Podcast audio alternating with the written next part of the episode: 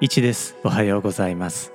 今回のエピソードはエジプト考古学の未解決な問題たちについてお届けをします。このポッドキャストは僕が毎週お送りしているニュースレター STEAM ニュースの音声版です。STEAM ニュースでは科学技術工学アート数学に関する話題をお届けしています。STEAM ニュースは STEAM ボート乗組員のご協力でお送りしています。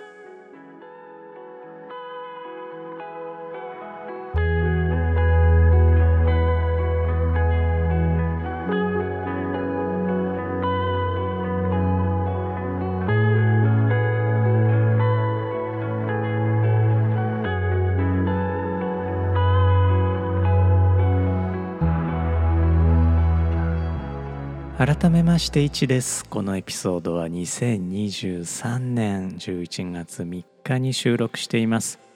今週の steam.fm は科学系ポッドキャストの日という企画に沿ってお届けします。科学系ポッドキャストの日というのは僕たち科学系ポッドキャスターが共通テーマについてさまざまな視点で語る企画です。科学系ポッドキャストの日は今回で10回目になります。毎回ホストが変わりまして、えー、今回のホストはサイエントークさんです。番組概要欄からリンクしている特設ホームページには参加番組のまとめやプレイリストがあるのでぜひ覗いてみてください。さてこの科学系ポッドキャストの日今回の共通テーマは未解決ですというわけでこのエピソードでは STEAM ニュース第153号からエジプト考古学の未解決な問題たちについてお話をしていきたいと思います。番組内では3つの未解決問題をご紹介しますがこの問題解決に臨むための科学的アプローチについてもポッドキャストのこのエピソードの中で触れていこうと思っています。今週もどうぞ25分間お付き合いください。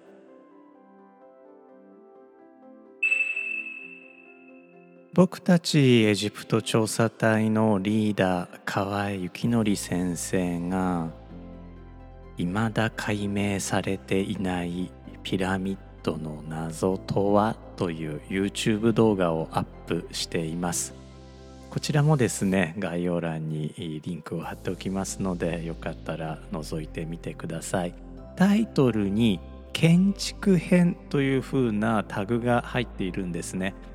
建築編となっているのは今後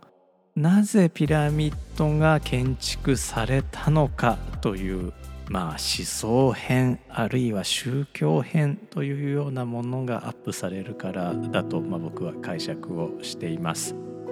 この動画ではピラミッドの構造の謎について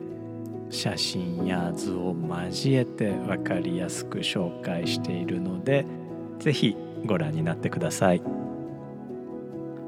さてこの YouTube 動画ではピラミッドに関する7個の未解決問題を紹介しているのですが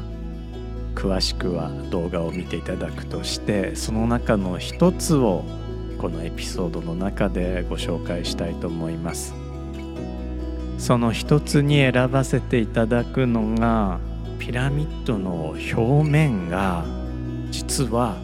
つるんとしていたんじゃないかというお話なんですね。ピラミッドの表面ツルツルだったはずなんです。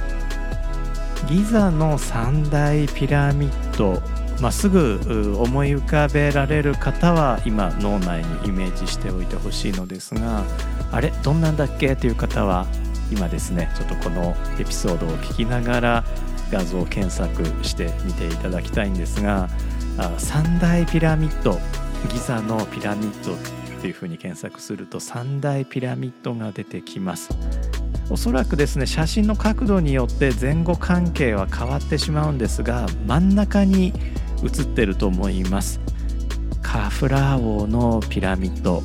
多分ね、えー、どちら側から写真を撮ってもだいたい真ん中に収める構図の写真が一般的なので、えー、真ん中にいると思います。てっぺんがほんのちょっとだけつるんとしているピラミッドがあるはずです。これ不思議じゃありませんか？実はこの3つのピラミッドもともとは表面が全部ツルツルこれ建築用語でいうところのつらい地だった可能性がかなり高いんです。今は真ん中のカフラー王のピラミッドのてっぺんだけ残っているんですがあこれ足元の方にも化粧板、まあ、我々このつるんとした板のところ化粧板と呼んでいるんですが化粧板が残されています。ということは真ん中だけギザギザにしたあということはあ、まあ、エジプト人の古代エジプト人のセンスから考えてもちょっと考えにくいのでおそらくピラミッドは全面をつらい地にしていた全面がつるんつるんだったというふうに考えられるんですね。この想像図僕が毎週メールでお送りしているニュースレター STEAM ニュースの153号に引用させていただいているのでどんな風に見えたんだろうっていう風に気になる方は是非ニュースレターの方で読んでいただければと思います。そしてですねこのピラミッドの謎の一つなのですがこの化粧板をピラミッドにどのように貼り付けていったのかそして化粧板がピラミッドからどのようにして失われていったのかこれどちらも未解決の問題です。ピラミッドはどのようにして辛い地に仕上げられたのかそしてどのようにして現在の姿になったのか。結論は分かりません。未解決です。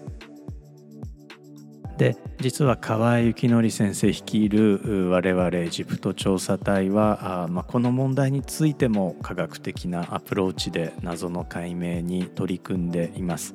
具体的にはピラミッドの、まあ、現在のピラミッドのですね非常に精密な3次元形状の計測を行っています現状非常に精密に求めることでピラミッドのもともとの形からどれだけ石材が失われたのかということを計算で求めることができるわけですね。それはすなわち失われた化粧板がどこから来てどこへ消えていったのかということを探るヒントにもなるわけです。ちなみにですね、えー、ピラミッドの表面がツルツルだったんじゃないかというのは口頭無形な説ではなくて、えー、ピラミッド実は100個以上あります。その中には、まあ、表面がつらい地に仕上げられているピラミッドもいくつかあります。あるので、まあ、おそらく最終的な仕上げとしてはこの三大ピラミッドもつるんとした表面にしていたというのはあおかしくないということになるわけですね。ピラミッドの未解決問題僕が生きてる間に一つでも二つでも解明されるといいなと思っていますし、まあ、その解明に少しでもお役に立てればもっといいななんてことを思っています。ぜひね、えー、続きは河合幸則先生の YouTube 動画で、えー、チェックしてみてください。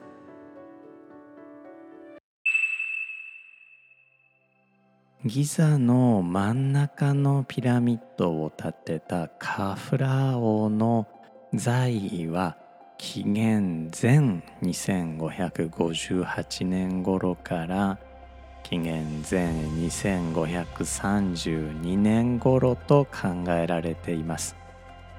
日本は縄文時代になりますね。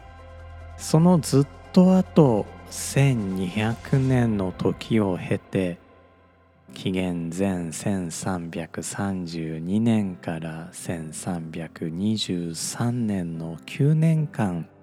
エジプトを統治したのが少年王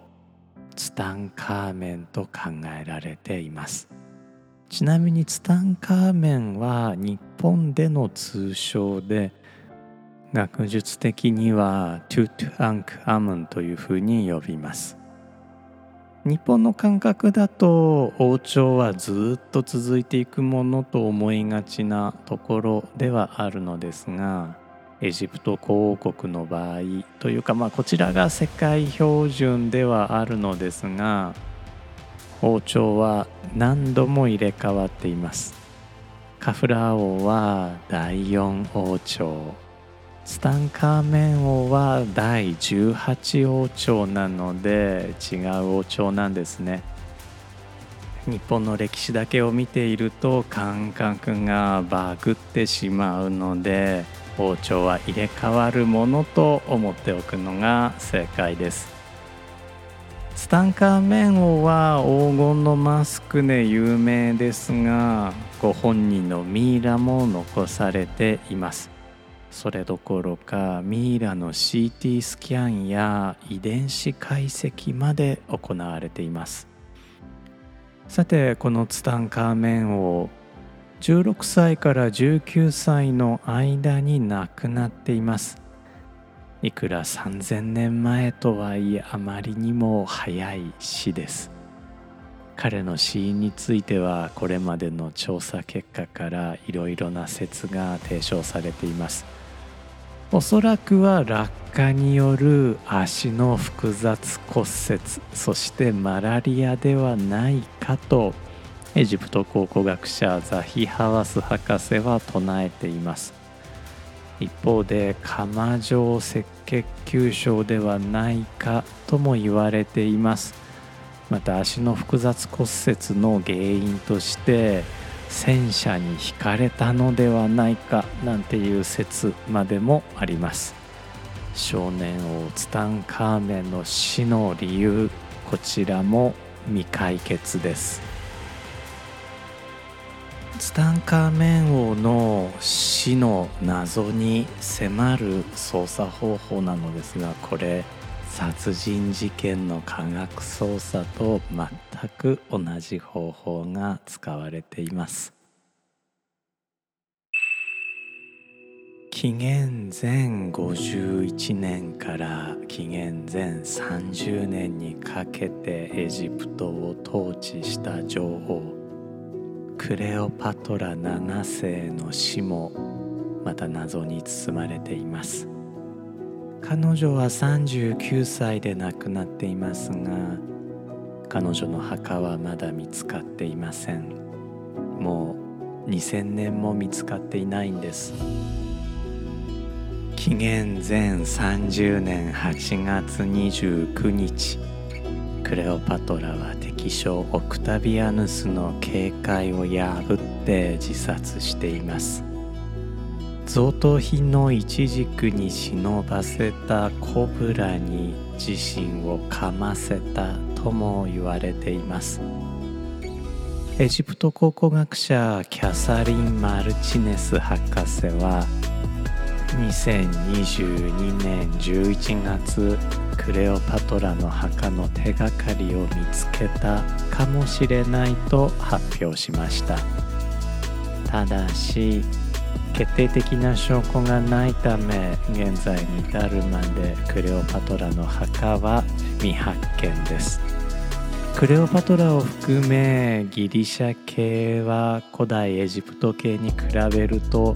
大きな墓を残していないためピラミッドのような巨大な墓は残さなかったと考えられます。アレクサンドロス3世通称アレクサンダー大王でさえ大きな墓は残していません。僕たちもまたキャサリンの命令のもとクレオパトラの墓を探したことがあります。詳しくはですねこの steam.fm のエピソード105を聞いていただきたいのですがまあけるには至らなかったんですよね。ただクレオパトラの夫でもあったユリウス・カエサルもローマの大地に染み込んで祀られたと考えることもできるわけですから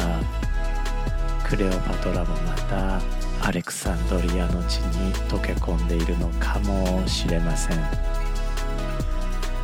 クレオパトラの時代から名産品だったエジプトのイチジク。ヨーロッパ世界を恐れさせた北アフリカ産のイチニクは驚くほど甘くみずみずしく現在に至るまで生産され続けています。クレオパトラの墓の調査の間地元のイチジク農家さんが僕たちにももぎたてのイチジクを分けてくれたことがありました。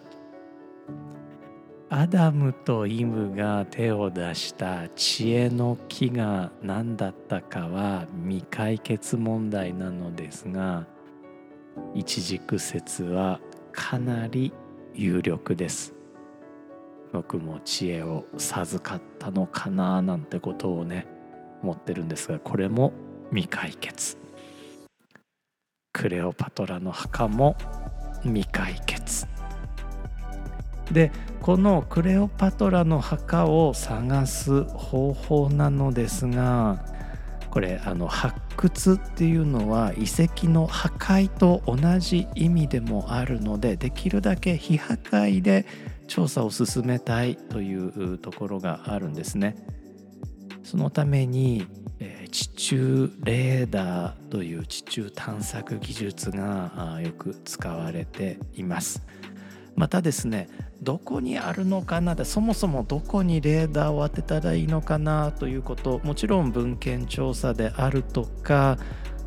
さまざ、まなですね遺品とかの証拠から積み上げてはいくのですが Google Earth のように衛星写真をつなぎ合わせた地図から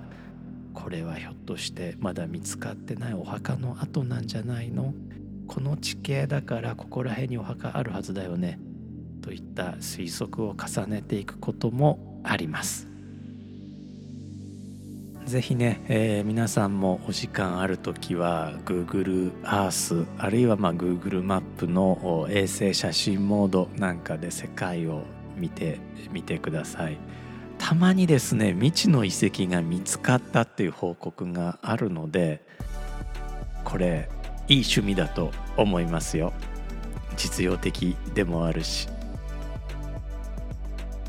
宇宙の謎について考える時に人間的な要素というのはおそらく無用です。むしろ邪魔になるでしょう。しかし人工物英語で言えばアーティファクトの謎について考える時には人間に関する洞察が役立つこともあります。古代エジプト人なら古代ギリシャ人ならそんな想像が発見の糸口になることもあるんです。リスナーの皆さんもぜひご意見お聞かせくださいね。さて近況のご報告でございます。えー、先週金曜日2023年10月27日、夜8時からテッド X デジマウィメンというオンラインイベントを開催させていただきました。これはアメリカの TED カンファレンスがこの秋に実施した TEDWomen のデジマバージョンになります。もちろんアメリカ TED のライセンスを受けて開催をしています。TEDx でジマウィメンではとても素晴らしいとても勇気のある3人の女性スピーカーのトークをお届けしました。こちらも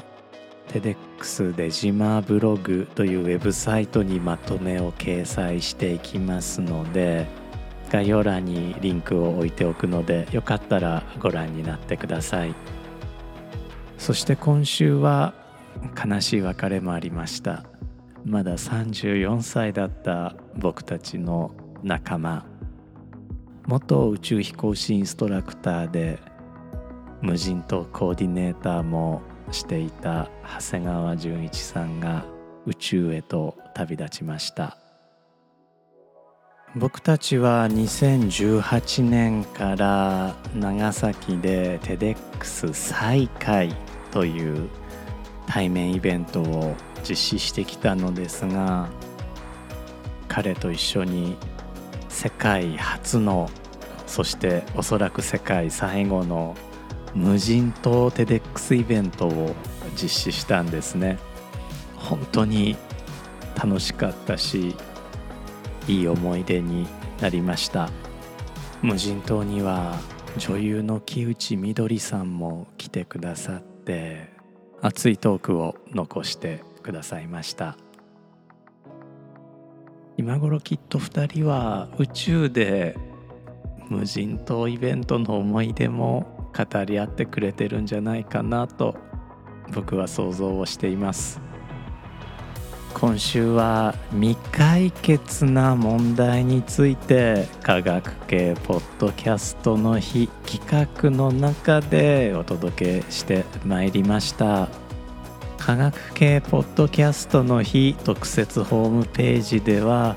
さまざまなポッドキャストが紹介されていますのでぜひ steam.fm 以外も聞いてみてください。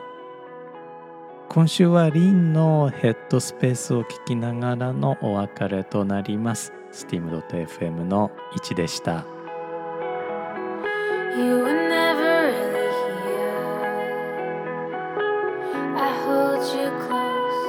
Seems so clear. But you were